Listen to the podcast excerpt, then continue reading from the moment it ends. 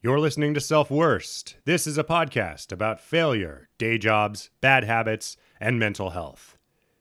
We talk about trauma, we talk about art, we talk about spiritualism, imposter syndrome, perfectionism, meritocracy, and mediocrity. Each week, artists, designers, losers, dirtbags, musicians, degenerates, comedians, actors, fuck-ups, scholars, crazies, filmmakers, veterans, sluts, commies, weirdos, activists, addicts, teachers, fatties, queers, and all other types of beautiful people. Join me, Brad Pearson. Just a real fucking run-of-the-mill white guy with depression. In a discussion of what to do with this stupid sacred life. Are you blessed or are you cursed with a strong imagination and a spiritual thirst? Do you want to confide about the darkness inside? Come and talk about it on Self Worst. Uh, hi. Hello, everyone. How are you? It's hot. Uh, took me a couple of tries to get through the intro there. Uh, my brain is a little bit uh, melty right now, having a seltzer. Had to turn off the A C again for sound, so, you know, we're cooking a little bit. I'm going to be okay, though. I have an A C. I'll be okay. If you can't tell uh, by the uh, deep, sexy sound of my voice, I have a bit of a cold. And yes, it is just a cold. I went. I got. I got a COVID test. Made sure I am vaccinated. But you know, breakthrough cases, whatever. I, I was a little paranoid. Did have a little bit of a, a, a anxiety about like, oh fuck. Woke up the other day with a sore throat and was like, are you fucking serious? But I guess that's just, you know, our our world now, our future. You have so much as a little tickle in your throat. You have so much as a runny nose forever. You're going to be looking over your shoulder. Is it, oh, fuck. Is it a breakthrough? Oh, God. Are we going to need a booster shot? What's going to happen next? Great. That's a fun. That's fun. Anyway, just a cold. I'm fine. How are you? You know, we never talk about you on this show. I will, I, let... Tell me about your week, out loud, wherever you are. Just start talking over my voice. See how long you can keep it up.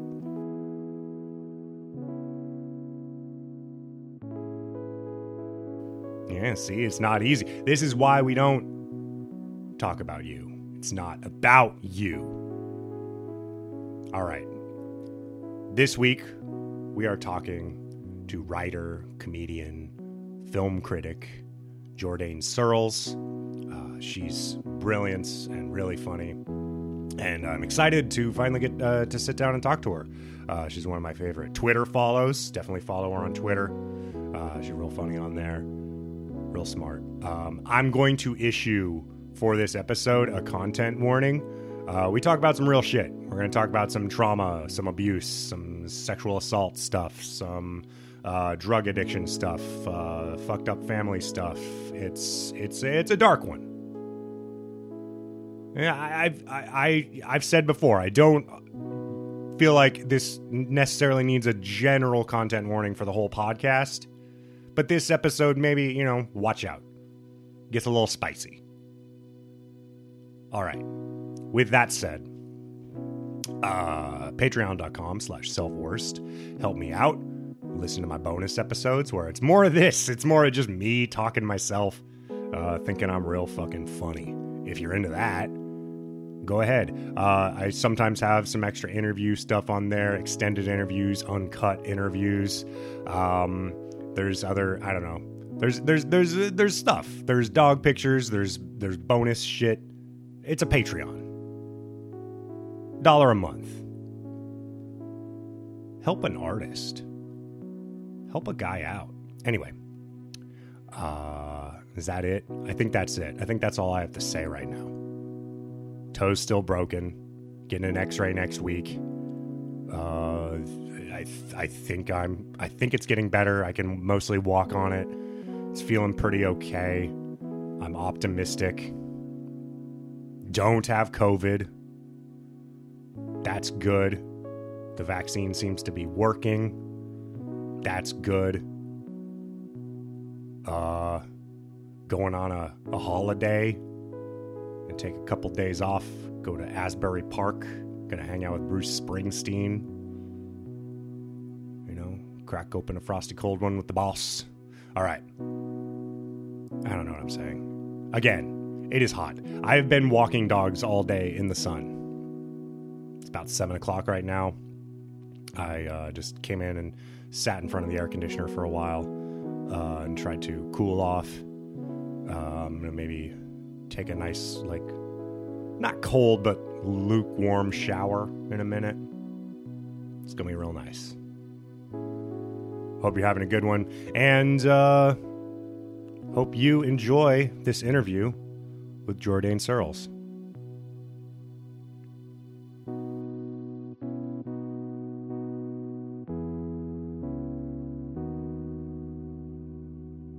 All right, okay. So yeah, um, I'm excited to uh, to finally talk to you. I've I've heard you on some other stuff. Uh, I heard you on Reply Guys. I've heard you on. I think you were on Why You Mad. Those are two of my I was, favorite yeah. podcasts. So yeah, I just had Louisa on uh, this show um, a couple of a couple of weeks ago. It was really nice to finally talk to her. So I'm excited to talk to you. Um, how yeah. how have you been? Ah, I'm okay. I'm like I'm like hungover. Oh yeah. Uh, yeah, I was at a birthday party last night. Uh, at the park. There have been so many, I, I've been to so many drunk birthday parties at the park. Yeah. I yeah. mean, people are, I, I mean, it's, we're emerging from the pandemic, you know, slowly and cautiously, but surely. And I think as we're doing that, I think we're having a little bit of throttle control with like how hard we're going. Cause we've all been so fucking excited to just like get out and see people. And now like, I've gotten, yeah, I've been hungover for the first time in, like, even, like, pre-pandemic, I wasn't going that hard because I was like, I'm in my thirties, I'm fine, like, I don't need to, you know, like, rage and, like, prove anything right now, you know, you know what I mean? Like, uh, and now, like, every time I go out, I just, like, go really fucking hard because I'm like, I'm fucking living now, and, like, just, and, and then I regret it. I, I didn't, I didn't drink at all during the pandemic. I was just like, you know, we're home, we're alone, drinking here seems weird. I guess it does seem a little sad, but the whole thing seems sad to me, so I was like, you know what, fuck it. I'm I'm gonna, like, we're getting a case of beer, I'm just gonna, like, drink in my apartment with my girlfriend, and, you know, we're gonna, I don't know. It's, it, it was, I, I was like, whatever I, honestly, whatever I need right now to, to fucking get me through it, you know, I definitely uh, increase my weed intake. Uh, a oh yeah, I, d- I, d- I did that. I did I got, the weed. I got I got into um, White Russians last winter for some reason. I'm not really sure why. I just they felt cozy. It was like it's like a cozy wintry drink. I don't know, but then it, it that feels like a weird thing to carry into the summer. They're, they're very syrupy, you know. So yeah, I don't think it, that's not a summer drink. I I actually, for the first time ever last night, drank an entire can of hard seltzer, and that is when the night took a turn. I'm mm. never touching. I'm never touching that again. It's so dis. It's so deceptive. Yeah. I don't trust it. Like it's like you're having. If I'm having some tequila and orange juice, I I know what I'm getting. If I'm having a beer, I know what I'm getting. Hard seltzer, I'm just like, what the fuck is this? What kind of hard seltzer did you have? I don't know what the brand was, but it was like it was like lemon flavored, and it was just like like kind of it just kind of tasted like lemonade, and it made it really easy to drink. Mm. But I don't know. I have no idea. I didn't bring any of the drinks. I showed up yeah. to the party, and everybody had like these like fancy cans of like wine spritzer and like all this stuff. Those and will I just... fuck you up. Now they've started making these like cocktail, like canned cocktails, and like those are bad news. Oh like, yeah, you drink it at the speed of a beer because you're like, oh, it's like refreshing and it's cold and it's in a little you know aluminum can, and I can just sort of like, you know, I can just uh, I can just.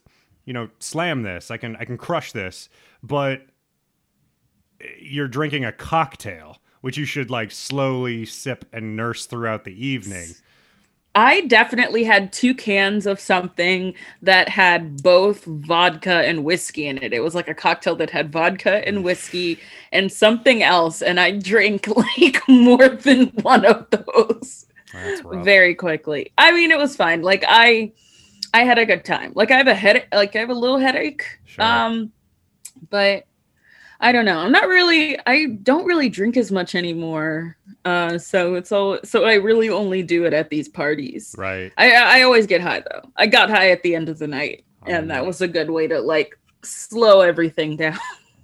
You got to. I mean, you know, that's, that's, I mean, I, I have never, well, I don't know. I was about to say I've never regretted smoking weed and we're like, oh, I shouldn't have smoked all that, which I definitely have, but it's usually in concert with, you know, alcohol. And then you get like room spins and you get crossfaded. It's no good.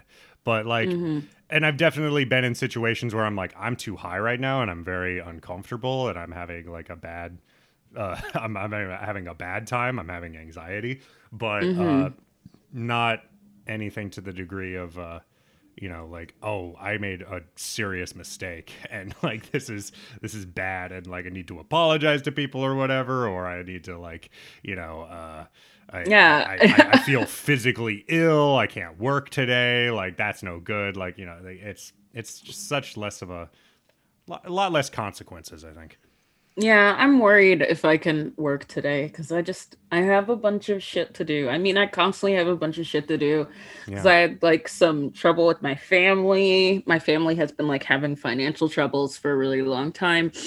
Uh, and so, and then just like shit just like really hit the fan. So I had to spend like a couple weeks with them and all of the work that I had to do had to go on hold. And so now it's just like a bunch of editors emailing me like, oh, we understand that you're going through things, but could you write about this like movie that sucks? Could you do that real yeah. quick? It's very important. I understand that you're dealing with like, you know, family and a financial crisis and poverty and like all this shit, but you know, we really do need you to review this like indie horror movie that I it's just I mean I wish it was watch. I wish it was an indie horror movie, honestly. It was just like, I mean, I don't know. I can't keep track of all things that I have to review. And sometimes when I'm irritated, even like reviewing something that I really like is a pain in the ass. Cause I'm just like, oh, this fucking, ugh, this shit. And also just like lately, I haven't really been wanting to watch any of the new releases. Mm. And my new way of coping is just like, watching dude movies from the nineties that I'm not super invested in. Mm. Like I was thinking about watching like uh For the Love of the Game or anything with like Kevin Costner. That's like that's like that's like dad tele that's like dad movies. That's yeah. like T N T on the weekend. You're yeah. like on the couch. Yeah, I those are the only movies that I have been enjoying watching right now, and I can't because I'm I have to review all this other shit. And everything that's been coming out, I would say for for like years now, for as like as long as, because I started writing about film professionally in twenty eighteen. And what I've noticed is, is that like a lot of the movies that came out like in the latter half of that decade and that are like spilling over now are like super fucking serious. And people know that I'm good at writing about serious stuff, so they asked me to do it. But watching some of these, no matter how good they are, is just exhausting, especially if it's like about actual things that I've had to deal with, like being poor or like yeah. drugs or something. And I'm just like, I don't know. It's exhausting. It's weird being a film critic and like coming from a working class background because most film critics aren't. And most film critics, yeah. like when they watch something like, I don't know, like something like Winter's Bone or something like that, it's like, it's not something that they relate to. Yeah. It's something that it's like, wow, this, rem- they'll, they'll praise it, but they'll praise it in a way that's clear that like, they don't have any relation to it. Whereas like I watch something like Winter's Bone and I'm just like, I totally get this. Yeah. You know? Well, to them, it's like an anthropological experiment or something. It's like a, it's like a lens into the lives of these these poor people that they've heard exist. You know? Yeah, exactly. What would you say are some of your uh, favorite and least favorite uh, depictions of class and poverty in film? Oh, okay. Wow. Uh, what a question. Uh, well, I, I hate beasts of the Southern wild. Actually, most people from the South do. Uh, yeah. Um, Precious absolutely oh, God. despise that it. Fucking movie. Sucks. Why is, uh, it, why is it edited like a Saw movie?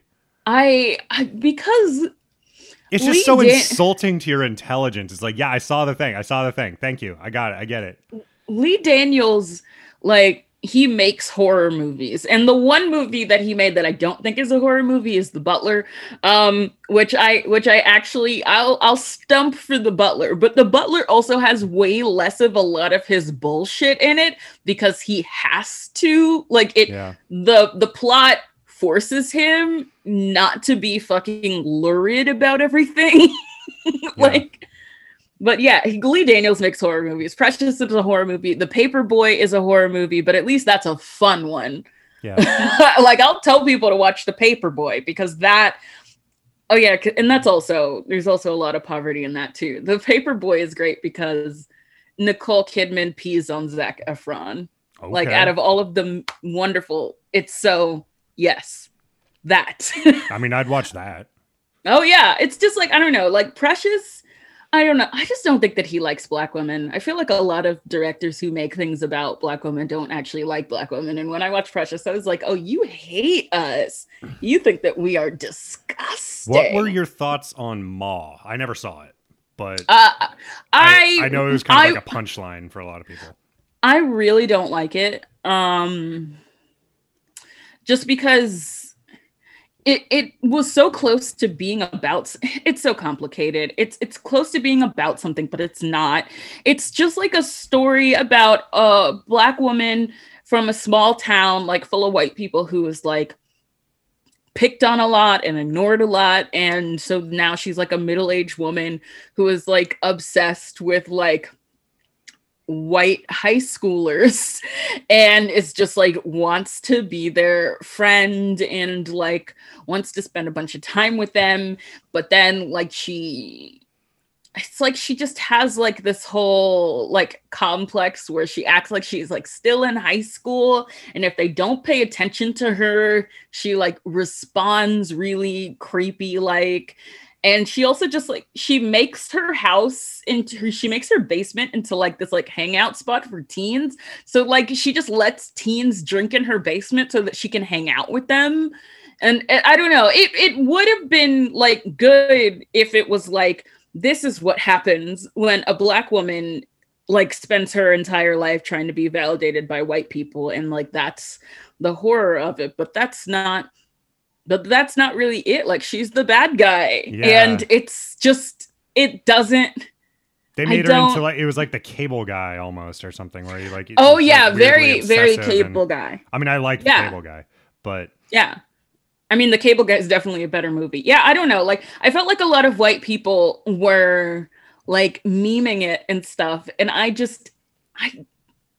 I don't know. I but I also just like don't like Tate Taylor. Octavia Spencer and Tate Taylor are really good friends, but like he doesn't make good movies. Like The Help is not a good movie. Mm-hmm. Uh, Get On Up is not a good movie, which sucks because um, James Brown is from my hometown, yeah. and they had the premiere in my hometown, and everybody was so excited. And the movie was bad, but I don't think anybody in my hometown will say that it is bad, but it yeah. is. I mean, and that's, that's a hell of a story to tell, too. James Brown. I mean, that's a that's a life, you know. But I, it's also I don't know music. I think like biopics in general are I, I'm usually not interested. At, at this point, you know, that that was that was something that like I feel like peaked in maybe like I don't know the early two thousands with just like all those like Walk the Line and Ray and like all the and like by the time like the Dewey Cox thing came out and it was just like oh yeah you're, this is like one genre that you can just like completely take apart. I, yeah, I mean, I think actually I think that biopics are going in a really interesting direction. I think the closer that they are to like actually trying to tell a story and the further they are about like trying to glorify its subject, the the better that it is. Like, I think that um, Bessie, the movie about Bessie Smith starring Queen Latifah is like top tier. Mm. in terms of biopics. I think that that one's really good. And um, I'm trying to think.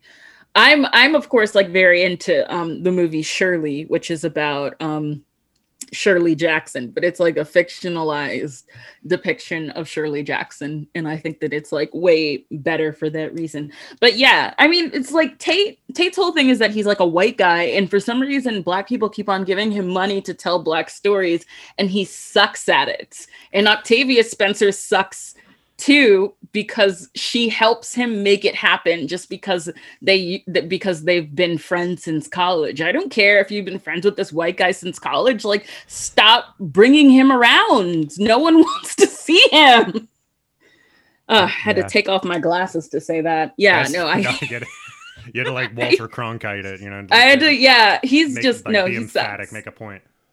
Yeah, like if I, the best case scenario for a director like that is like Craig Brewer, who also only mostly makes movies about black people, but he seems to like respect us. Yeah. And you can kind of tell, like if you watch um like Dolomite Is My Name, which I love. I think that Craig Brewer did great work with that. And it, it was so good that I was like, oh my God, a white person made this. Like, you know, sometimes they sometimes they figure it out.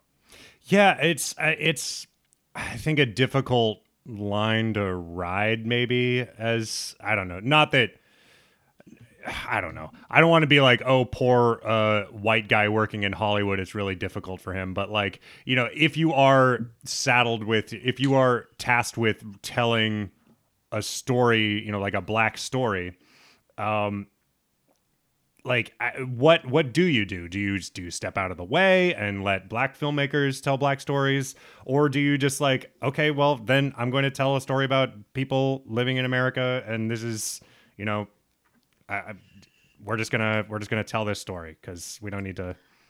I, you know, people are always asking like, oh, well, why didn't this white director cast these people of color or like blah, blah, blah. And it's just like, I understand it, but I'm also just like, I don't trust these people. Like, so like a big one was like, um, Uh, Sophia Coppola.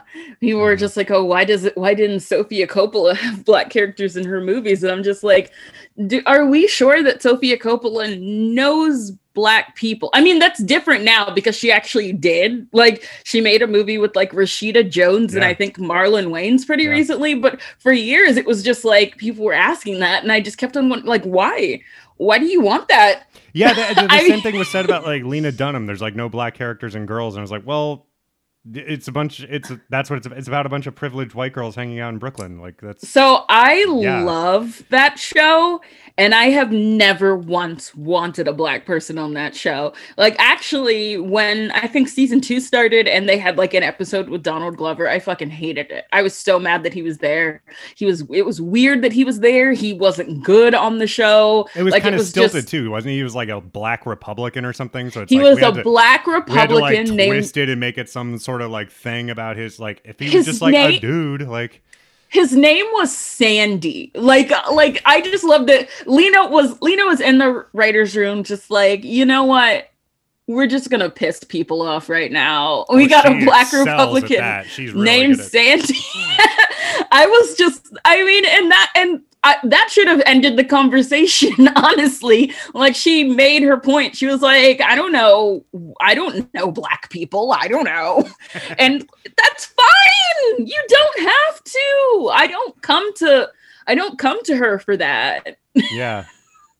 Um. So what are some of your uh, favorite depictions then on the, on the flip side of that, of, of poverty, of like class disparity?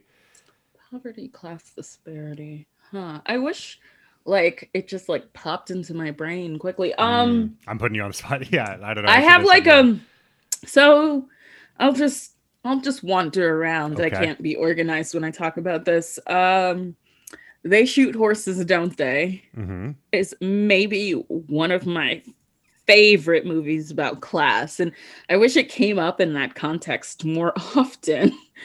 Cause it's have you seen it? I haven't actually. I, I I know vaguely what it is, but yeah, it's just like a bunch of people. It's like, um, God, I Sorry, you can definitely edit that out. That's okay.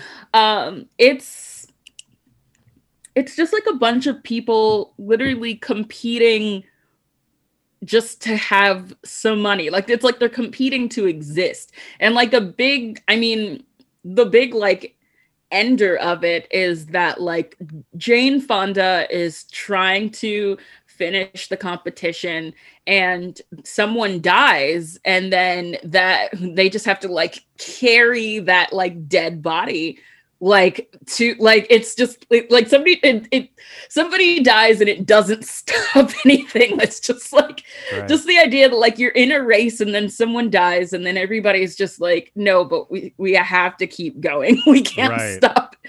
Just like the desperation the desperation the the the lack of dignity that yeah yeah I get that. I'm gonna have to watch yeah. that movie. um I I mean I I like anything with Jane Fonda, but um yeah. Uh, so I was going to also ask you um, what are maybe some of your favorites and least favorite depictions of, I mean, this is a mental health podcast about mental health uh, in, in, in film. Cause I mean, that is again, a very, it can either be done really well or really, really poorly. So, okay. Um, well, my favorite genre of movie is sad women. Mm-hmm. So, I, so I actually think about this a lot, and I have a little letterbox list of movies about women being sad and for different reasons. I mean, The Hours is a big one. Yeah. Have you oh, have yeah, you seen, seen The Hours? Hours? Yeah. Yeah, The Hours is me, like one of my favorites. It's so good. Um, Twin Peaks F- Fire Walk with Me is one of my favorite depictions of someone. I mean, people, the jokes about Twin Peaks and something, but everybody, I don't know. The way that people talk about David Lynch's work kind of annoys me sometimes yeah. because like um, Fire Walk with Me is one of the most intense and serious depictions of somebody dealing with trauma and substance abuse that I've ever watched. And, you know, it's, it's so, it's heartbreaking. It's, It's beautiful. It's, uh, yeah. it's just, it's just incredible. Like, like if, especially like if you had just watched the show where Laura Palmer is just um, a symbol in the movie, it's like the last, the last days of her life. And so you see like everything that she was dealing with right before she dies. And then you see her a little bit after she dies, and it's great. I don't know if you've seen it. Yes, I've seen it. I, I've seen yeah. every David Lynch. I, I'm a oh, big fan. Yeah. But I also understand that like a lot of discourse around David Lynch is somewhat annoying because I did I did go to film school. So like you know like so I, I've I've had uh I, two billion uh drunk stoned conversations about Twin Peaks and the Black Lodge and all of that shit. So like it, yeah, I, it is like I like it, but it's also like a wee bit played out at this point in my head, you know, like just with like anytime it, it gets brought up, I'm like, yeah, Twin Peaks. I know, I know, I know. Like, yeah, you know? That's why I mostly I mostly talk about Fire Walk with Me yeah. and the and the Return, because those are both like darker depictions, and you kind yeah. of have a be more serious when you talk about them. I only which I, I think I only saw Fire Walk with Me once, but it is really good, and it is a much more. I mean, it's.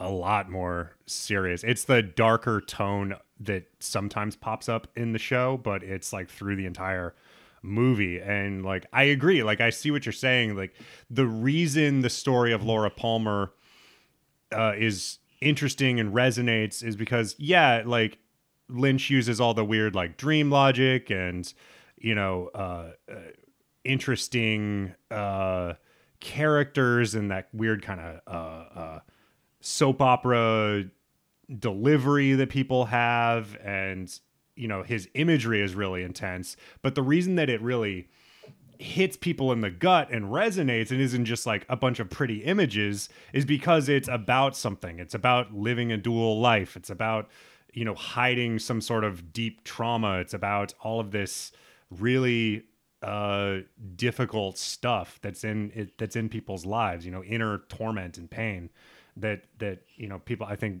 relate to it, or, or it resonates with people, maybe even in ways that they don't fully understand when they watch it.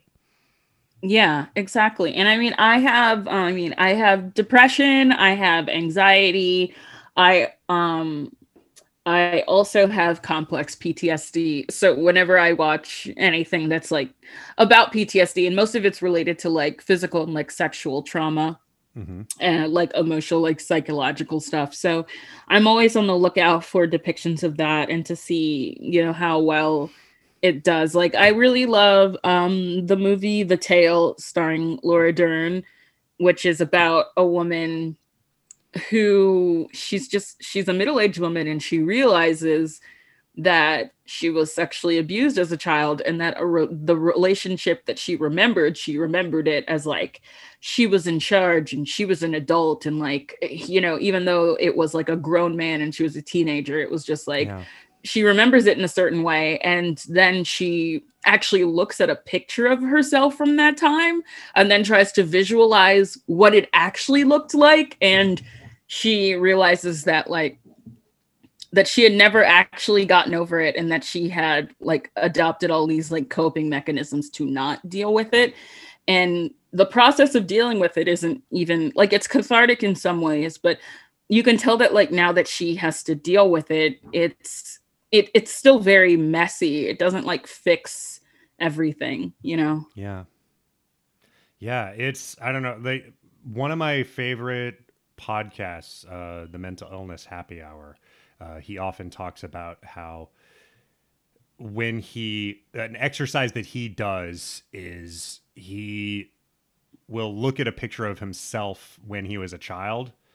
And anytime he's thinking like, oh, I should have handled this better, I should have, you know, done this or that thing, he'll look at a picture and just be like, you were just a fucking kid. You couldn't have anticipated what, you know, in his case, like what his mom was doing to him, you know, like. And so reminding yourself that in like very like explicit ways can be very, really helpful, because I think it is, it just, it's easy. It's like a weird, easy thing to overlook, because I think as you're going through your own life, you kind of feel in this weird way like the same person throughout the entire thing, because you in fact are in a way, but you're also, when you were a kid, you just had nothing, like you didn't have the fucking coping skills that you do now. Yeah. Yeah. It, that's, that's really an important thing to remember. I still have to remind myself of that all the time.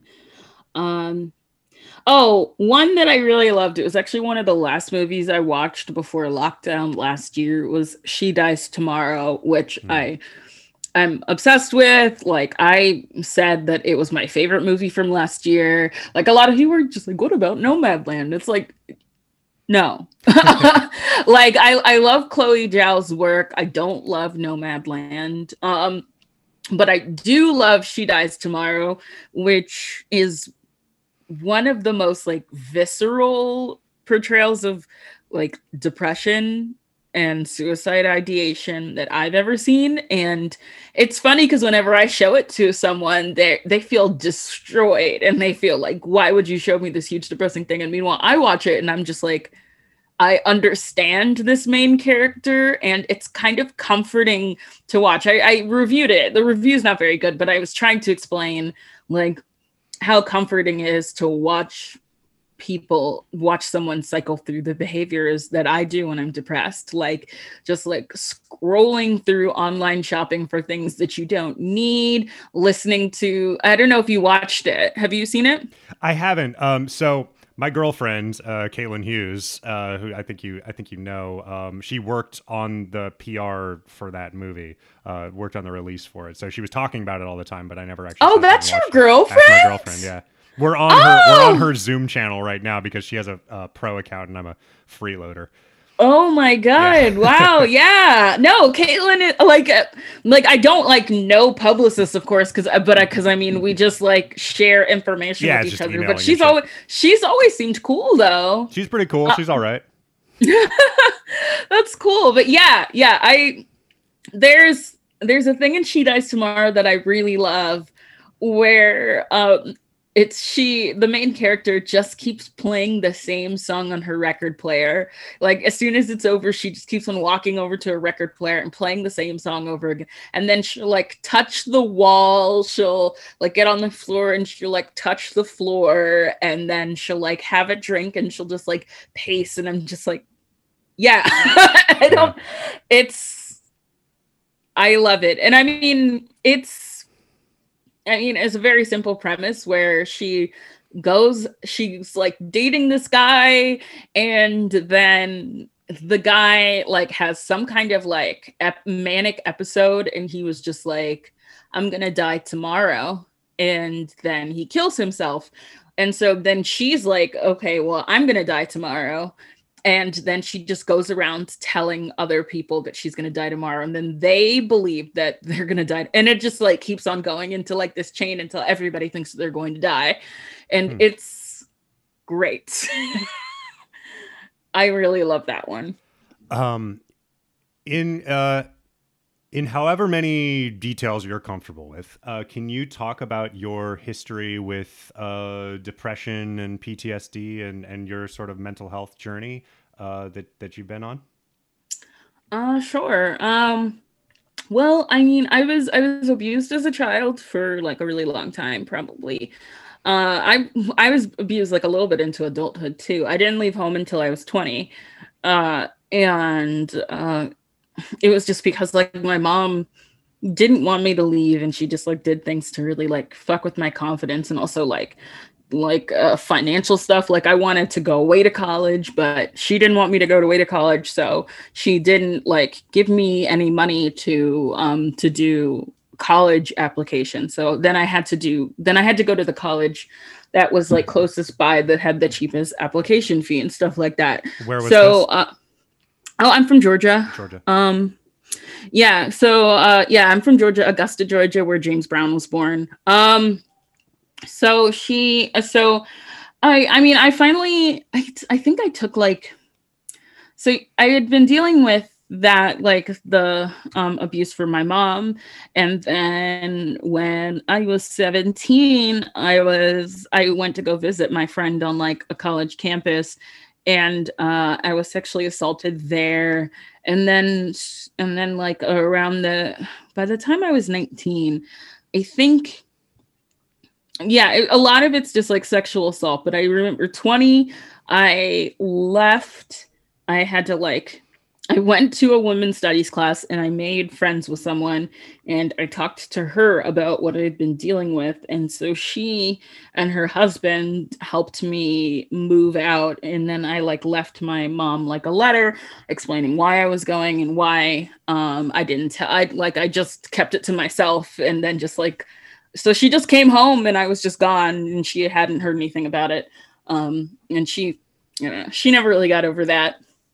Uh, so when, um, but also while I was in college, uh, I started going to therapy because, uh, it was like, I don't remember. I was, I was assaulted again. And then I, um, and then I couldn't come to class because I couldn't, I couldn't think straight. And so I told my professor that I couldn't come to class. He asked why, and I was and I was pretty close to him. So I was like, I got assaulted. I just don't think that I can focus. I don't really want to talk to anyone today. And so he said that he basically like insisted. He was like, of course you don't have to go to class, but I do want you to go to counseling services. And he just like bothered me for like a week until I did it. And so that's like when I started doing counseling, and I did counseling um, for, I think for the last two years of college. And then, um, uh, mm, trying to remember. Okay. Yeah. But I also like near the end of college, I was in an abusive relationship with, uh, I lived near a military base, so I dated a lot of people in the military, and I had, um, when was in an abusive relationship with a sailor, hmm. and then, um, and he had like mental health issues. He had never gotten over like the death of his mother, and he just used that as, as an excuse to just be a piece of shit right. instead of like going to therapy. Um, and so he like took me on this like really like traumatic trip. He wanted to go to New York. And so he made me take a week off school. I was taking extra classes over the summer because I wanted to graduate early, but he had me take like a week off summer school so that we could go on this trip to like drive, and I can't drive because I'm half blind. So he had to do all the driving. And I also told him, like, it was weird because like I was, we were doing the trip and I was like, okay, I don't have any money. And you know that I can't drive because I'm half blind. So if we're going to go on this trip, it's going to be really expensive and you're going to have to drive. And I, you know, I don't have to go on this trip. Like I was very clear. I was like, I don't have to go on this trip. And I felt like something bad was going to happen. And then uh, something something bad did. He just like started like freaking out on me. I remember we were like at like a we were at like a pizza place in Jersey, and he just fucking lost it. And so then I was just like in Jer- just like stranded in Jersey, trying to figure out, am I gonna leave or what? But I ended up just like staying for the whole trip. And he just like kept on freaking out at me. And near the end, he was like running red lights and like doing all this other like insane shit. So, but I didn't tell him that I was going to break up with him. I just like, I had like coping stuff that I had learned from dealing with my mom. So I just kind of employed that. And I just like very quietly was just like, I'm going to break up with this person. And so as soon as we got back, I was like, but I didn't, I didn't even tell him when we got back. I was like, I need a week by myself. And during that week, I was trying to figure out, okay, how do I break up with him? Right. And so finally I did. I broke up with him over the phone.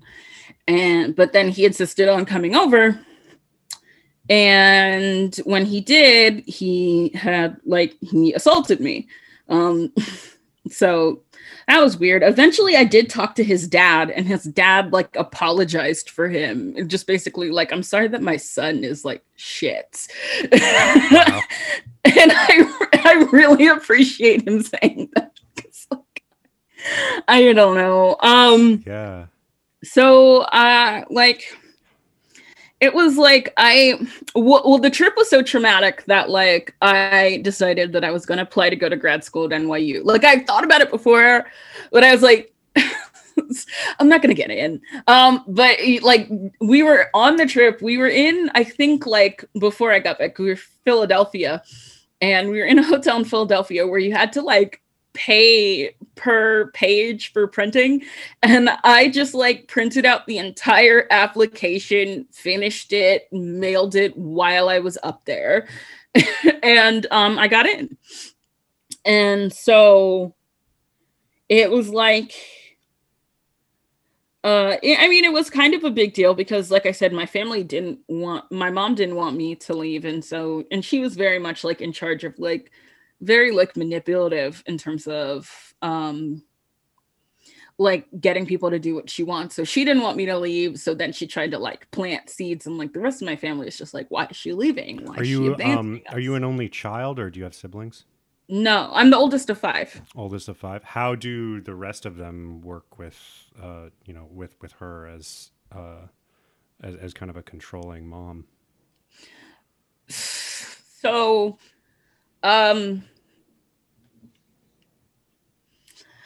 you know, it's, it's not like she's going to listen to this, so it's right, fine. Right. She's in I, jail. Oh, she's, she's in jail right now. Uh, she, it's a very recent development. She's only been in jail for, I think like a month now. Wow. Um, so yeah, well, she, I mean, part of like all the abuse stuff is that she has like a drug problem. I mean, and there's just like, also there's like a lot of like inherent, like our, our family is just like full of trauma, and everyone is very like emotionally not like working. And her whole yeah. thing is that she, so she just, emo- so she's just, she does drugs, and she had been clean for a long time. But around the time that I decided that I was going to go to New York, she started doing drugs again. And I kind of just feel like she started doing it because I was leaving. Uh, so yeah. So, I mean, there's, there's a lot going into that, but like she's in jail. And I, so, I mean, I have a, I'm twenty-eight. My little brother is twenty-six. My sisters are, they're fourteen, twelve, and eight. So like around that time, like the youngest one was still just like a, a baby. And like, so she just like told my little sisters and told my brother, oh, she's abandoning us.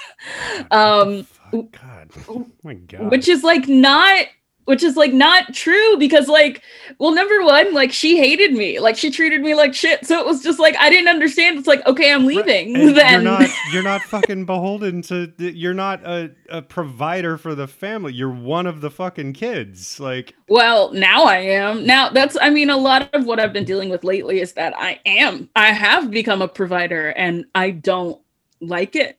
And I would rather not.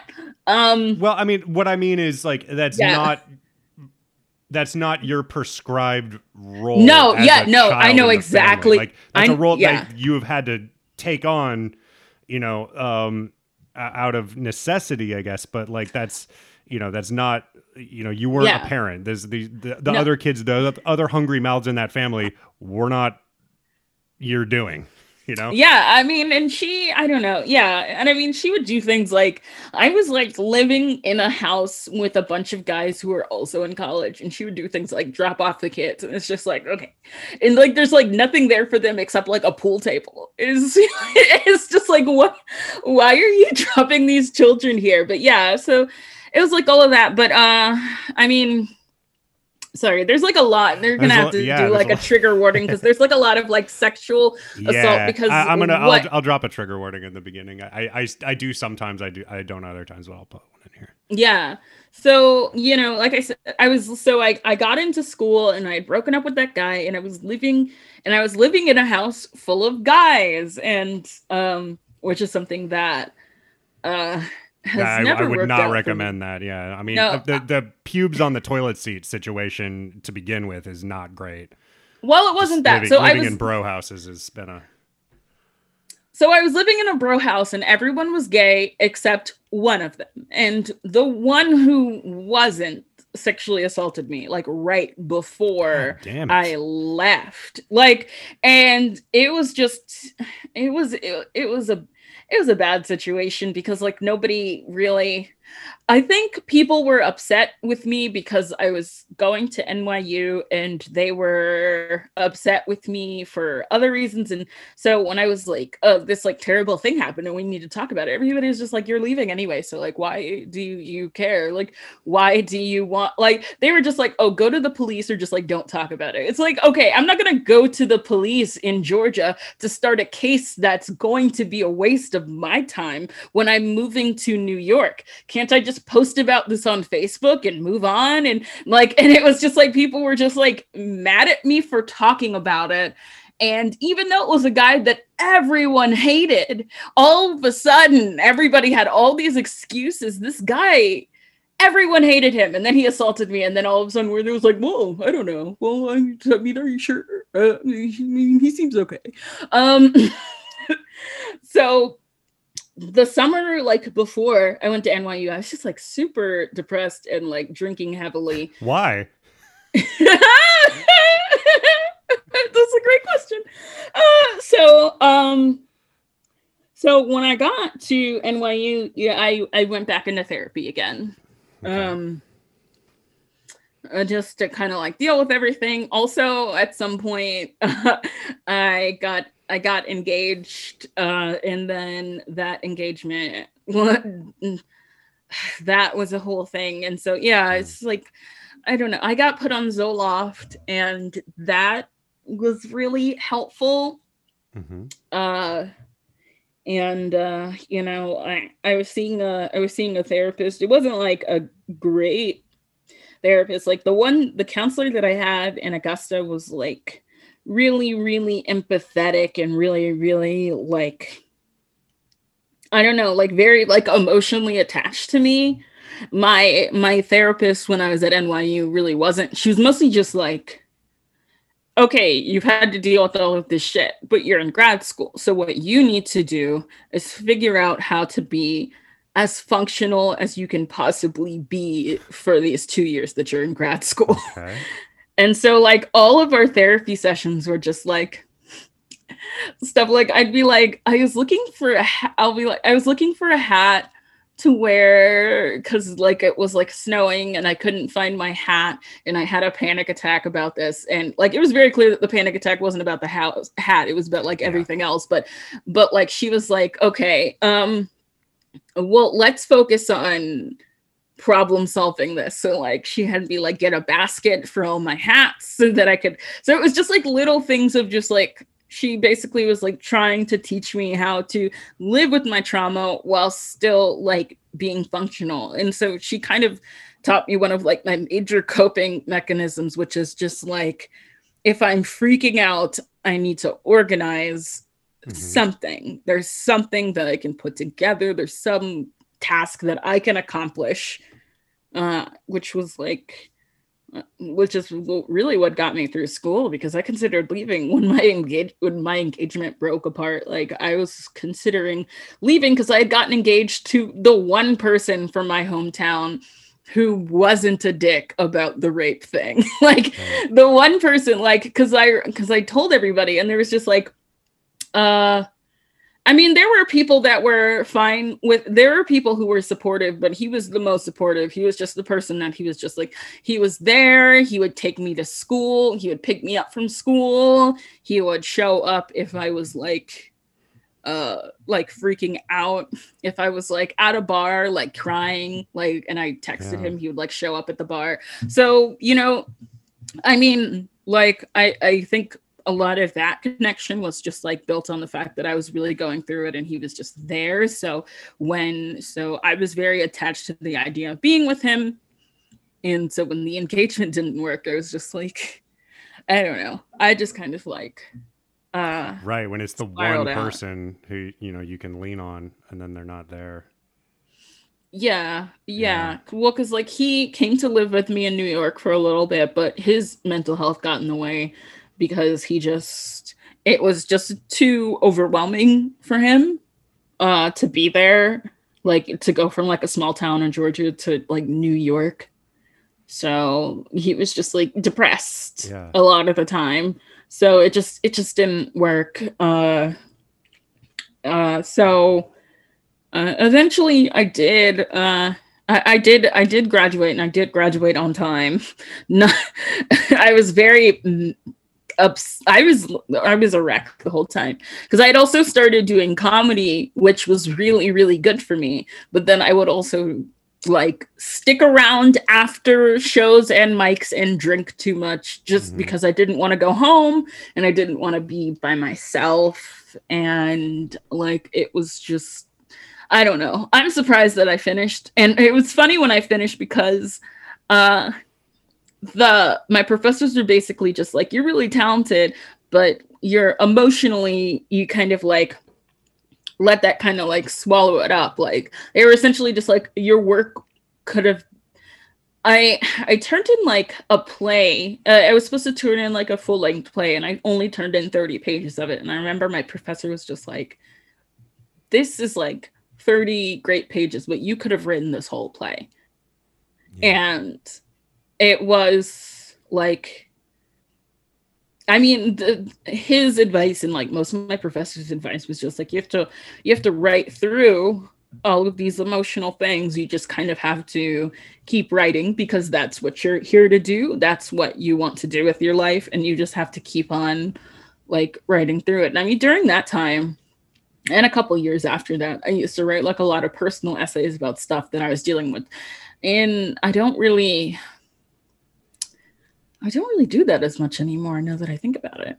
And I just haven't had time because I've had to like write stuff for work. So, uh, so when I graduated, I lost that therapist because it was like through like N Y U insurance. So for a couple of years, I didn't like, I didn't have one. And I was really struggling for a couple years about that. And I also had to wean myself off the Zoloft because I couldn't afford it when I was done with N Y U. So mm-hmm. I was un I was unmedicated and I did not have a therapist for, I think, like two years. Two years of white knuckling it. yeah. Yeah. And it just... It it wasn't good. Like, I mean, the thing is, like, I, I met my fiance, Kyle, like, directly after I finished school. And, like, we fell in love pretty quickly. But, like, those first two years of us, because we've been together five years now. The first two years of us together would have been so much better if I had been in therapy. yeah. I mean, that that is the thing. I mean, but I hope that you can hold space for, uh, you know, I don't know, forgiving, I guess forgiving yourself or, or being patient with yourself for the time that you weren't running at an optimal, you know, speed, uh, when you weren't finishing the play, when you weren't being, you know, the best in a relationship. Because if you're not in therapy and you're dealing with all of the shit that you're dealing with, uh, you know, of course you're not going to like fully like, I don't know, uh, cross every T, dot every I. Yeah. And it's just in my family, just like there was no, there was no tools. And that was the other thing. Like I was without therapy for like two or three years. Um, and meanwhile, my mom had like started doing crack again. And like, and started drinking and started doing weird, weird shit, like weird even for her. And then my brother, who also felt like I had abandoned him, um, started doing meth. Jeez. And then just like between the two of them, they, I mean, and it's been an ongoing thing. Like it's still a thing now where it's just like for... I, and I try to explain this to people sometimes because, like, a lot of the time, like, I mean, if you follow me on Twitter, you know that people yeah. are constantly, like, trying to argue with me about shit and, like, being shitty and just, like, what very is that? Weird. Is it a Twitter thing or is it just, like, oh, it's a it's a black it woman with in, an opinion? It, like, is that the deal? It happens like, in real life, too. Let's, like, fucking I, get a hobby. Leave her alone. Why do you need to argue with somebody you don't even... I don't know. I, I really don't get it. And so, um... like it I just for some reason just train of thought. That's okay. Uh it You're like, talking about so, arguing with people on Twitter and right before that, right before that, where was I? I was oh. talking about my family. Yeah, yeah, your family, your brother who felt like um felt yeah. like you abandoned him. Yeah. And like, just like between the, oh yes. Okay. I remember what I was going to say. Um, so the entire time that like, I've been doing comedy, I've been doing film criticism, I've been doing podcasts, the whole time that I've been in New York, grad school, I have been dealing with my mom doing crack and my brother doing meth. And that Jesus has been like Christ. A continuous thing. So like when people, when people like start shit with me, like the first thing that I think is that like you have no idea what real problems are and yeah. I wish you would stop talking to me. And every once in a while I have to do it. I have to say that. And it's really annoying because like most of the people that I know that do the work that I do do not have these problems. And so yeah. it's very like it can be very jarring. Like I don't think that like sometimes like there are people like actors follow me. They're like showrunners. They're like some musicians, like well-known people who follow me and they'll see me do, they'll see me like mention this shit. They'll just be like, fuck. And it's like, I don't like, if I could have my way, I wouldn't have to like bring this up every couple months when someone just wants to be a fucking weirdo. But it, it but it's not because like I'm super I'm not even just like super upset about it. It's just weird that like I have to keep on reiterating that I really do not have time for whatever whatever it is that people want to fight with me about. Like I've never I don't think that I've ever had a worthwhile fight on Twitter. I don't understand why they keep happening and I don't understand why I have to keep on saying that like leave me alone. Yeah. Like the other day actually I had to tell these like film Twitter people to leave me alone. And they were just like, oh, well, is it because you are upset that we do not like your content? And I was just like, and I was just sitting there just like, you understand that I do this for work and whether or not you like it has absolutely nothing to do with me. And you don't have to tell me whether you like it or not. You don't have to tell me if you yeah. love my work. You don't have to tell me if you hate my work. I am doing it because it is my work. And this idea that like I care, that like I'm just sitting around being like, did somebody like this review that I wrote at three in the morning on no sleep? No, I don't yeah. care. It's just like, I mean, Twitter is such a hellscape and everybody knows that, but like, and I'm fairly negative on Twitter too, but I feel like that's what it's for. Like there are people who you should, like there are powerful public influencers. There are politicians on Twitter. There are insanely wealthy people who have too much power on Twitter who you can yell at and hopefully make them feel a little bit bad. And I think that that's kind of an okay thing to do. Like, oh yeah, like, totally. Picking a fight with just su- like a film critic. It's just like, do you not know that like there also are like really fucking horrible people on Twitter who you can, who can be like directing some of your ire at? No, but apparently it's just it's just really horrible that me with an avatar like Ted of like Cruz is on Twitter. Fucking yell at like, him. It's it just no, I just don't it, it's just this idea. I mean, and I dealt with it kind of like at home where like when I was dealing with the shit and everybody was like, oh, well, you're going to New York. And I think that a lot of people's opinion about me is very similar to that, where it's like, oh, well, you're going to the Sundance Film Festival and you're performing at Union Hall. So that means that you're really powerful and that you can just no. like deal with anything because you're like, people treat me like I'm like a celebrity and that I should just, it's like I'm not a celebrity. If I was a celebrity, trust me, I would not be tweeting that much. Like, I'd just be like, hey, yeah. come to this show. Hey, read this. And then I would just be gone because I'd be a celebrity. Like, yeah. what the fuck are you talking? Like, the first thing that, like, my comedian friends do when they have shit to do is deactivate their Twitter. It's just like, and yeah. then they reactivate, they say one thing, and then they deactivate again. It's a beautiful, that's the life that I would like to live. Well, hopefully just, you'll get there one day. Ah, uh, but yeah, so, I mean, it's, it's weird because, like, you know, I grew up with my mom and my brother, and they both, like, got into drugs, and then I didn't. And yeah. I, I don't know. I think a lot about that. I mean, you do smoke marijuana, which is pretty bad. Like I, I was this is, very. This is a very. This is a pretty pro-drug podcast, but uh, do not do crack or meth. This, I will yeah. not. I am not endorsing those. No, There's don't a difference. really, really don't, really don't do it. It's not do good. Not do that. Um, but like it, I, for a while, I thought that I was going to develop a drinking problem, but then I started doing these things where like, I'd be like, okay, I'm going to do three months and I'm not going to, and I'm not going to do it. Or I'm going to do like six months and I'm not going to do it. And once I realized that I had that, um, self-control, it was like, yeah. I really don't have a problem. And it's, and it's weird. Like whenever I, I just keep on going back to therapy. Whenever something happens, I just keep going back to therapy instead right. of like. I mean, well, you've heard the um, the study of the, the what was it, cocaine rats or heroin rats, where they gave rats like a little button they could push and it would give them some cocaine. I think it was cocaine, and there were certain rats that had uh, other rats they could hang out with, and like they had like a little community, a little rat community. And those ones, they weren't as inclined to just like keep hitting the button over and over. But the ones that were like isolated by themselves and like didn't have the other things they needed, all they were doing was hitting that fucking coke button. So like if you're most of the time, like ninety-nine percent of the time, if you have a problem with a substance, it's because there is some underlying need that is not getting met. And you have to address that. Otherwise, like it doesn't matter if you're not doing the substance. Yeah. Yeah. And I, yeah, my, I mean, my brother and my mom definitely like have something.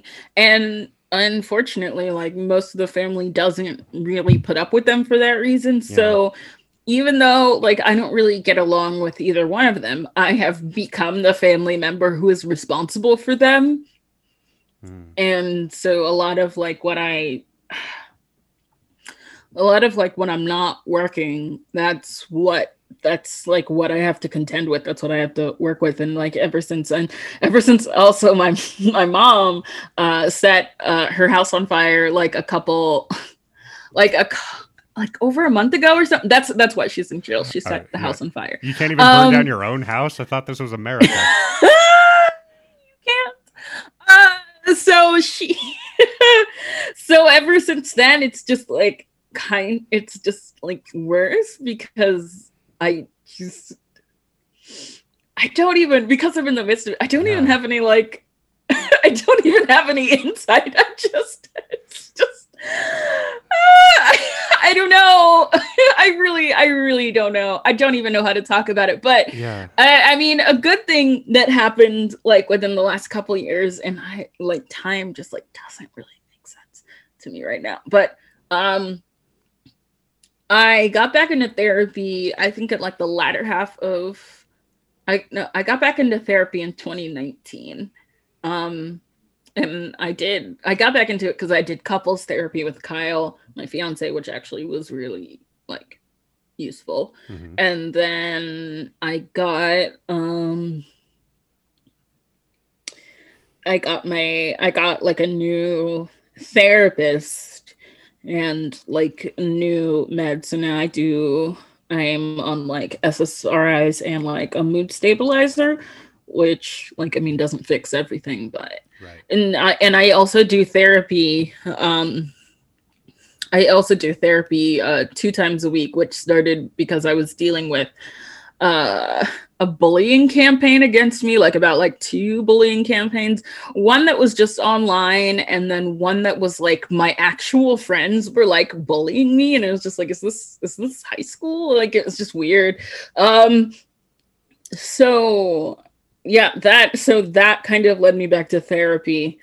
And that's why I do it two times a week, because I was just like, I was just like a wreck, because I was just like, I have all this stuff to deal with at home, back home, and I have to deal with my work, and now I have to deal with these, with these people who think that like, it makes sense to like bully me when you could just not do that. I just feel like yeah, it's very no, easy have, to not do that. Plenty, I think you have plenty on your plate. I think you have plenty to bring to your therapist.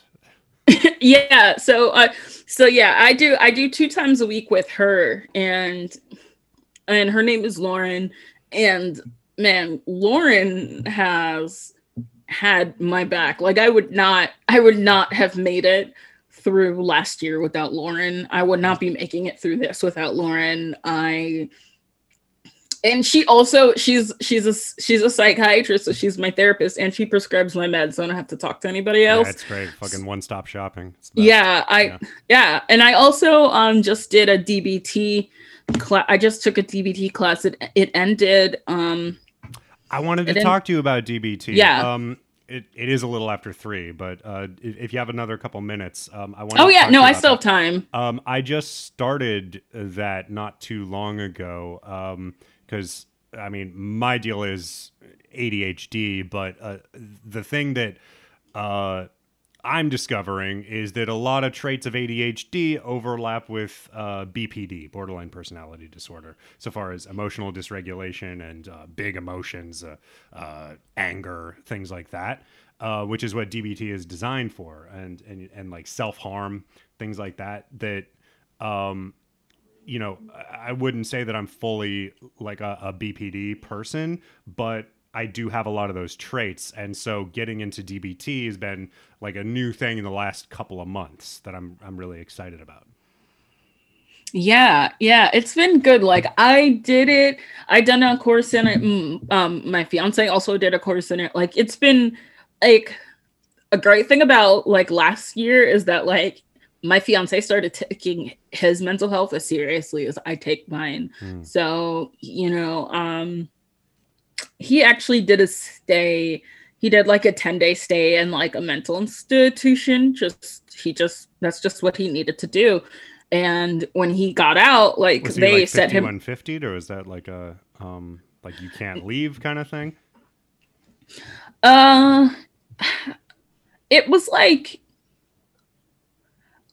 I, I mean, I, I don't think it was that. I mean, they, they said that they would hold him for like two weeks at most. So it was just like, just to make sure that he was okay, that he wouldn't harm himself, that he can go home, and that he can, that they can give him the tools to kind of like deal with his depression. And he was also um, diagnosed with B P D while he was there, which was like really yeah. helpful. So when he got out, they like set him up with a new therapist, new medication, and they got him into a D B T class. And so like, then I was like, you know what, that sounds good. And I took a D B T class. Yeah. Um, and it, yeah, it's just, it's been really nice to like be with someone who wants to do that work, because most of the people in my life, like throughout my life, have not wanted to do the work, and they've usually wanted to blame me for the fact that they don't do the work. Right. Uh, so it's, it's been good for us to be doing it together. And, uh, D B T is actually exactly what I need, and I'm not really great at applying it because so much about D B T is like figuring out how to be gentle with yourself, and I am not good at that at all because, I mean, I'm not used to people being gentle with me, and a lot of like what I learned like in order to like get through school or get through work is just like being mean to myself, like negative reinforcement so that I'll get things done. Yeah. And so D- and D B T, you know, is teaching me that I can't do that, and it's and it's hard to accept because that's just how I've run so long. Like I just I've just always like been like, okay, I have all these there's all this stuff going on at home, I'm just gonna work, I'm just going to keep working, I'm just gonna like ignore everything and just work. And I'm very bad at like doing things that are not work. Like even when I'm doing like comedy, that's still work to me. Yeah. So like I'm just like I'm doing this work.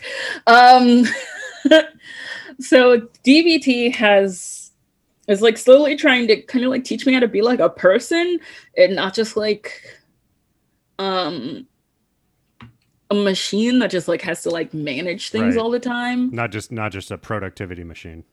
Yeah. yeah. And I mean that's and that's hard. I mean, especially just like growing up poor, just like there's never I'm never like comfortable. Like I'm just I'm just like constantly just like, okay, what are the what are the five million things that I need to do? Or like I'll like buy something and I'll just be like, okay, how many reviews do I need to write to make up for this purchase or something like that? Yeah. So it's like it's yeah, like it's weird because like my like Kyle will call me a workaholic, and it's like I'm just poor. Like there's a difference between like yeah. being obsessed with working and being obsessed with working because you think that you're going to die. And like yeah. even though I know that that's not going to happen, my brain will always like I would to go back to that. It's like, oh no, you could die if you don't do whatever this is. You could die. Yeah. Uh, I would love for there to be like more talk and more understanding about like what being working class actually does to your brain. Yeah. It's a, it's a big issue. And it's one of those things, like, it's such a bummer to me that, um, I mean, I'm a big believer obviously in therapy, but I also see that it is very, uh, class-based, um, that, you know, the way, uh, anything medical medicine related in this country is doled out is extremely inequitable, obviously. Uh, and that even, even in, I don't know, a, a broader swath of like, okay, so say we get to a point as a country where people, you know, across the board are able to go to a doctor to get like uh penicillin or like a cast for their broken leg. I still feel like it will be a long time before therapy becomes a working class thing that's normalized in, in working class communities. And that's unfortunate because, I mean, well, I mean, everybody fucking, everybody's a person and everybody needs help with those issues from time to time. Um, yeah. And, and so like, you know, I don't know. It, it's, it's hard because, I mean... Yeah, I mean, and yeah. like, and I don't, I feel like, and I've been trying to explain this, like, uh, to people, like my family and people in the South, like, New York is one of the best places to live if you need mental health care, because it's one of the few cities that actually really fucking takes it seriously. Like, I'm on Medicaid. So it's funny because, like, I'll tell my, I'll tell my family, like, oh, you know, you need to go to therapy. And it's just like, well, we're not just like a big fancy New Yorker. And it's like, no, I'm on Medicaid. I get all of my yeah. therapy and my meds through Medicaid, and it's income based, which means that I pay almost nothing because I make almost nothing. And so like the, the quality of, but the quality of care is the same. The only, I mean, the only thing about Medicaid is that, like, in terms of, like, I don't know, like, a lot of the doctors are, like, overworked and stuff. It's definitely not perfect in the yeah. sense that, like, if you're, if you're from a certain, if you have a certain, make a certain amount of money, make below a certain amount of money, like, a lot of people get sent to all the same doctors, and that can overrun them and that can mess yeah. it up. But it, like the fact that um, that I've been able to consistently get therapy and get my meds, and it has cost me almost nothing, is something that um, uh, I really wish that could be a thing in Georgia. And I mean, like, as much as I don't really subscribe to the, well, the red states are bad and the blue states no, are good, that. because there are plenty of good I'm people in Georgia. Too. Yeah, there are plenty, plenty of good, good people yeah. in Georgia, and they don't, and it's like, they don't want to be treated this way either. Like, it's mm. not like they made these conditions. Um, well, like a good example is that, like, you know, when Kyle was going through stuff, he went to the mental health facility. They would not release him until he was okay. My mom has been in like three mental health facilities just this year, and they all let her out like within a couple days. None of them, they all like failed her. They would not hold her. And I, when I found out about it, I was just like, if she was in New York right now, they would not let her out. She would be in there for like a month. But they just kept on letting her out, and then she just ended up like in jail. And it is, it is, and it's those mental health facilities. They are directly responsible for her ending up in jail. And I don't believe in jail. I don't, I don't support jail. Yeah. I don't support cops. I don't support prisons. And it was like she, and I get the feeling that she's going to get better care in jail than she got at those facilities. And I think that that's fucking nuts, man. Yeah. Like, one of them called me and I and they asked me, oh, like, like, tell us some stuff about your mom. And one of the first things I said was, do not release her. She has needed this for a long time. Do not release her.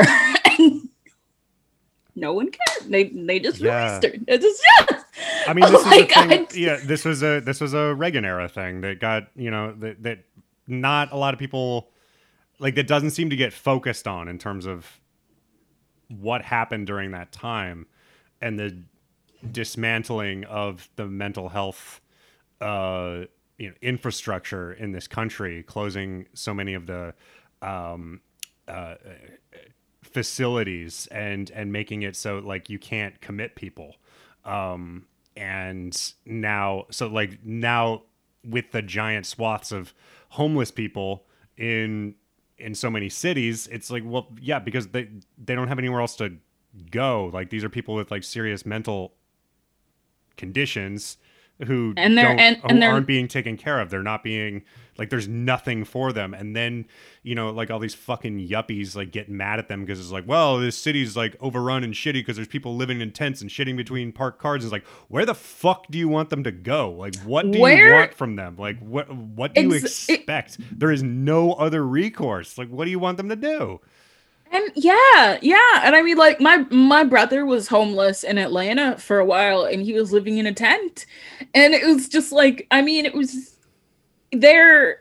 I mean, I, I mean, I didn't, it's not like I needed to learn, oh, homeless people are people, but like, like dealing, like talking to him about his like everyday concerns while that was happening was like really, really informative. And he also spent time in jail, and he told me what it was like in there for him. And he told me that like jail, it's whenever he gets arrested, he gets clean. And then when they release him, he just goes back to meth. And it's just like, they, they do something in there, but they make, they, they do not make sure that it sticks, yeah. you know? yeah. Well, so, I mean, it's just like, cause then you're back out and you are also, you know, a felon. You also have a record. You have to report that to employees or employers. And like, so like, exactly. You're not going to get a fucking job. They're not training you to get back on your feet and to have any type of coping skills to help you stay away from the things that got you there in the first place. They're not trying exactly. to reform you. They're not, they're, they're, they're just trying to like take you off the street for a while so you don't bother people. And, and then when your time is up, because they would fucking hold you indefinitely if they could, but they, they you know, like they, there, there are term limits, sentencing mm-hmm. limits, yeah. you know, for, for things. And so like they, they let people go and then they just start over again. I don't know. It's just like a fucking mess. And so like when I talk about mental health, I mean, you know, when I was making this podcast, part of me was tempted to kind of stay away from uh, politics and class stuff, but I realized that it's not possible to talk about one's mental health without talking about class and without talking about the policies that are being placed by powerful people who we'll never meet that are affecting yeah. our lives materially. Like, your material situation is your mental health. Like, I'm a big fan of uh, Larry David. I I, lo- I love Larry David. I love Curb Your Enthusiasm. It's one of my favorite shows. But there is this, one of the things that I notice is, and I know that it's fictional and everything, and it's it's you know it's supposed to be ridiculous, but the thing that I like, one of my takeaways from the show is that everything seems so like kind of low stakes, even though it's like it's it's like these big bad situations that he gets into, because at the end of the day he's still rich and fine, mm-hmm. and every like he can he can burn things to the ground anytime he wants, because he does he has nothing to worry about, you know. And, and but like if you are living paycheck to paycheck, hand to mouth, then you really have this whole house of cards thing happening where you're like, if this thing goes wrong, then this will crumble, this will crumble, this will crumble, and like it can all just come cascading down. And then I had you walk like around f- with that fucking stress, like. Okay, so I had a full fucking freak out, just to make things maybe a little bit lighter. I had a full fucking freak out last year because I bought a rowing machine that was like two hundred fifty dollars. And I was so upset. Like, I was just like, I had spent six months staring at this rowing machine, feeling like, I don't deserve this. I don't deserve this. Yeah. I don't deserve this. And I got the rowing machine and I fucking loved it. But it was also like, made of like cheaper material, because like a really good rowing machine is like a thousand dollars, and I knew that and I couldn't afford that. Um so it so it broke, and like I had a full breakdown, because it was just like I had taken this chance to buy this thing that I really that like I you know, with money that I could have like put towards rent or bills or something. And it was like, and I had to psych myself up to just get it, to just feel like I, I deserve this. I should right. have this. And then it breaks. And then it just makes, and then it just, the whole thing just like made me feel and you're like just too strong for that fucking rowing machine. You just snap it in half the first time you use it.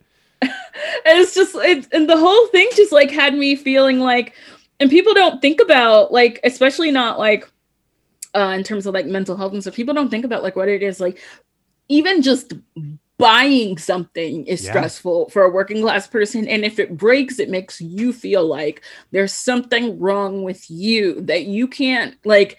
I if anything breaks, I freak out in a way that like my fiance doesn't, because he grew up yeah. like more, you know, privileged. So like he's always just like, I don't understand why you're freaking out. I'm just like, because I just did this whole like thing yeah, and dude, like yeah, and it just I had, didn't I had a full meltdown because I spilled a drink on this computer that I am talking to you on right now, um like um, two months ago.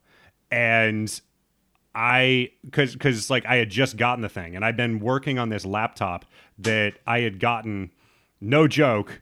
It was a twenty eleven laptop. It was, it was old as shit. It could barely run Chrome. Like it was just a dying machine. And I finally willed myself to just like, you know what? Fuck it. You are getting this thing. Like it's, you, you know, you've done your taxes, just buy this computer. You're going to be so much happier.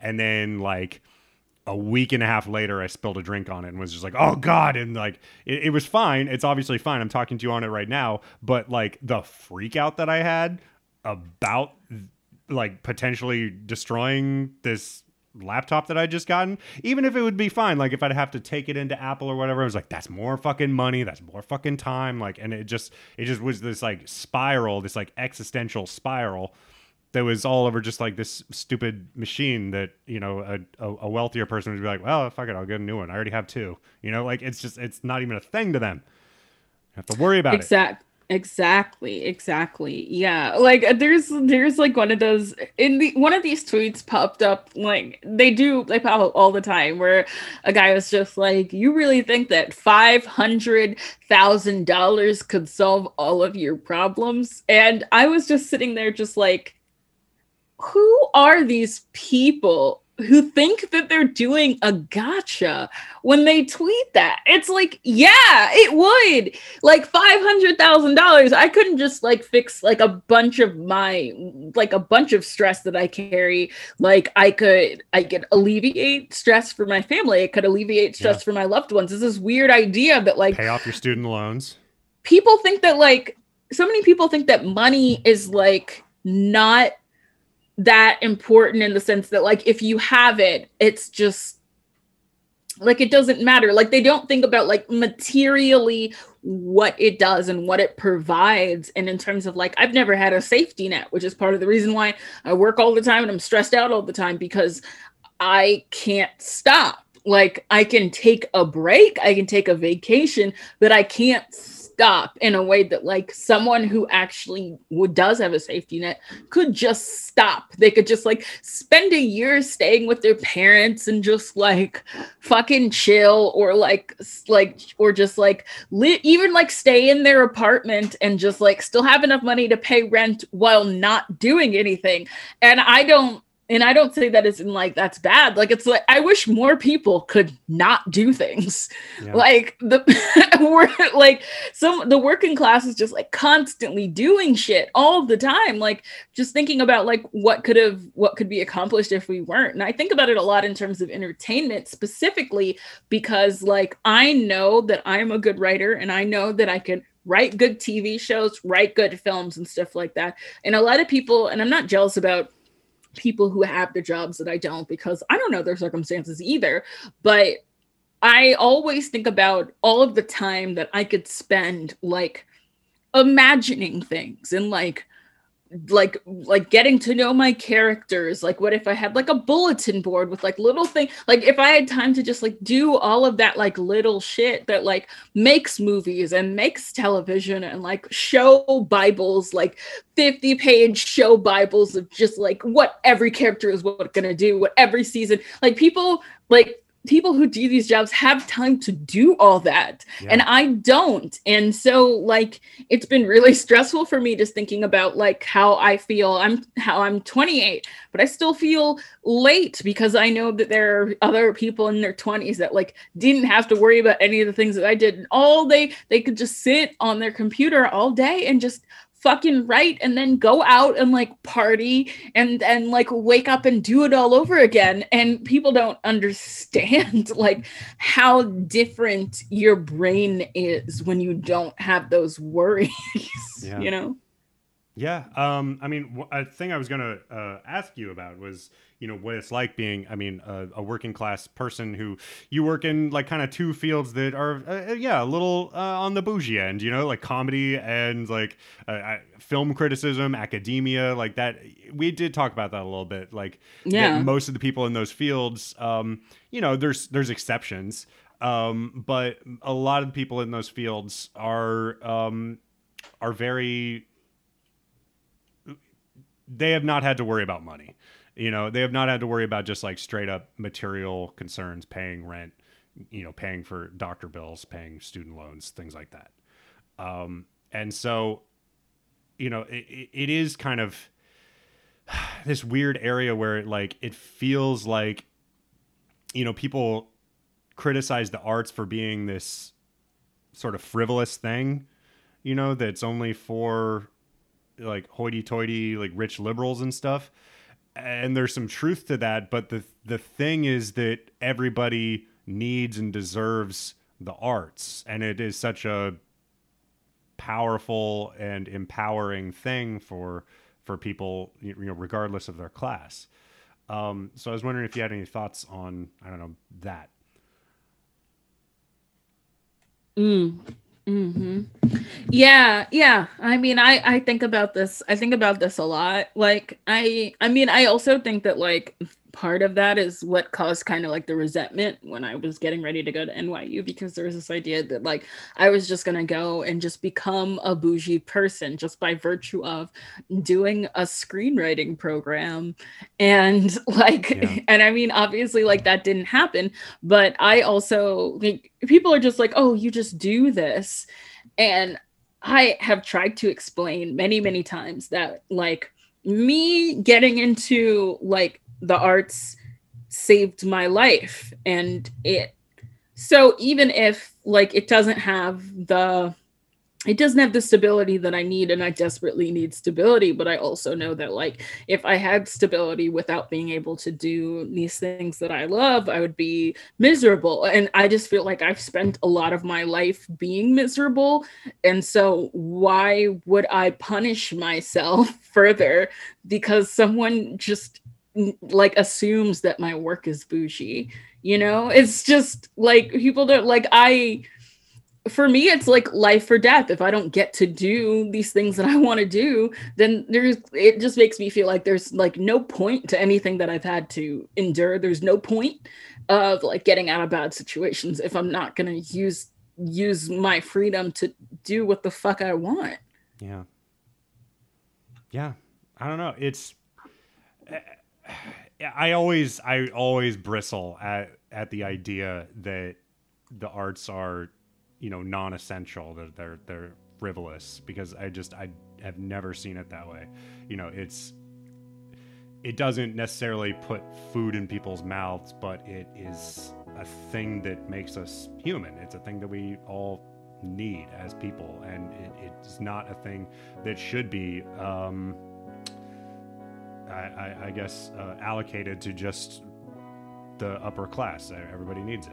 Um, so Jordane Searles, Jordane Searles, sorry, it's Jordane, right? Thank, yeah. Jordane, thanks. Jordane Searles. Uh, mm-hmm. Thank you so much for, for coming on the show. It's been really cool talking to you. Um, if people want to find you and your work, uh, you know, and anything you'd like to plug, uh, let us know.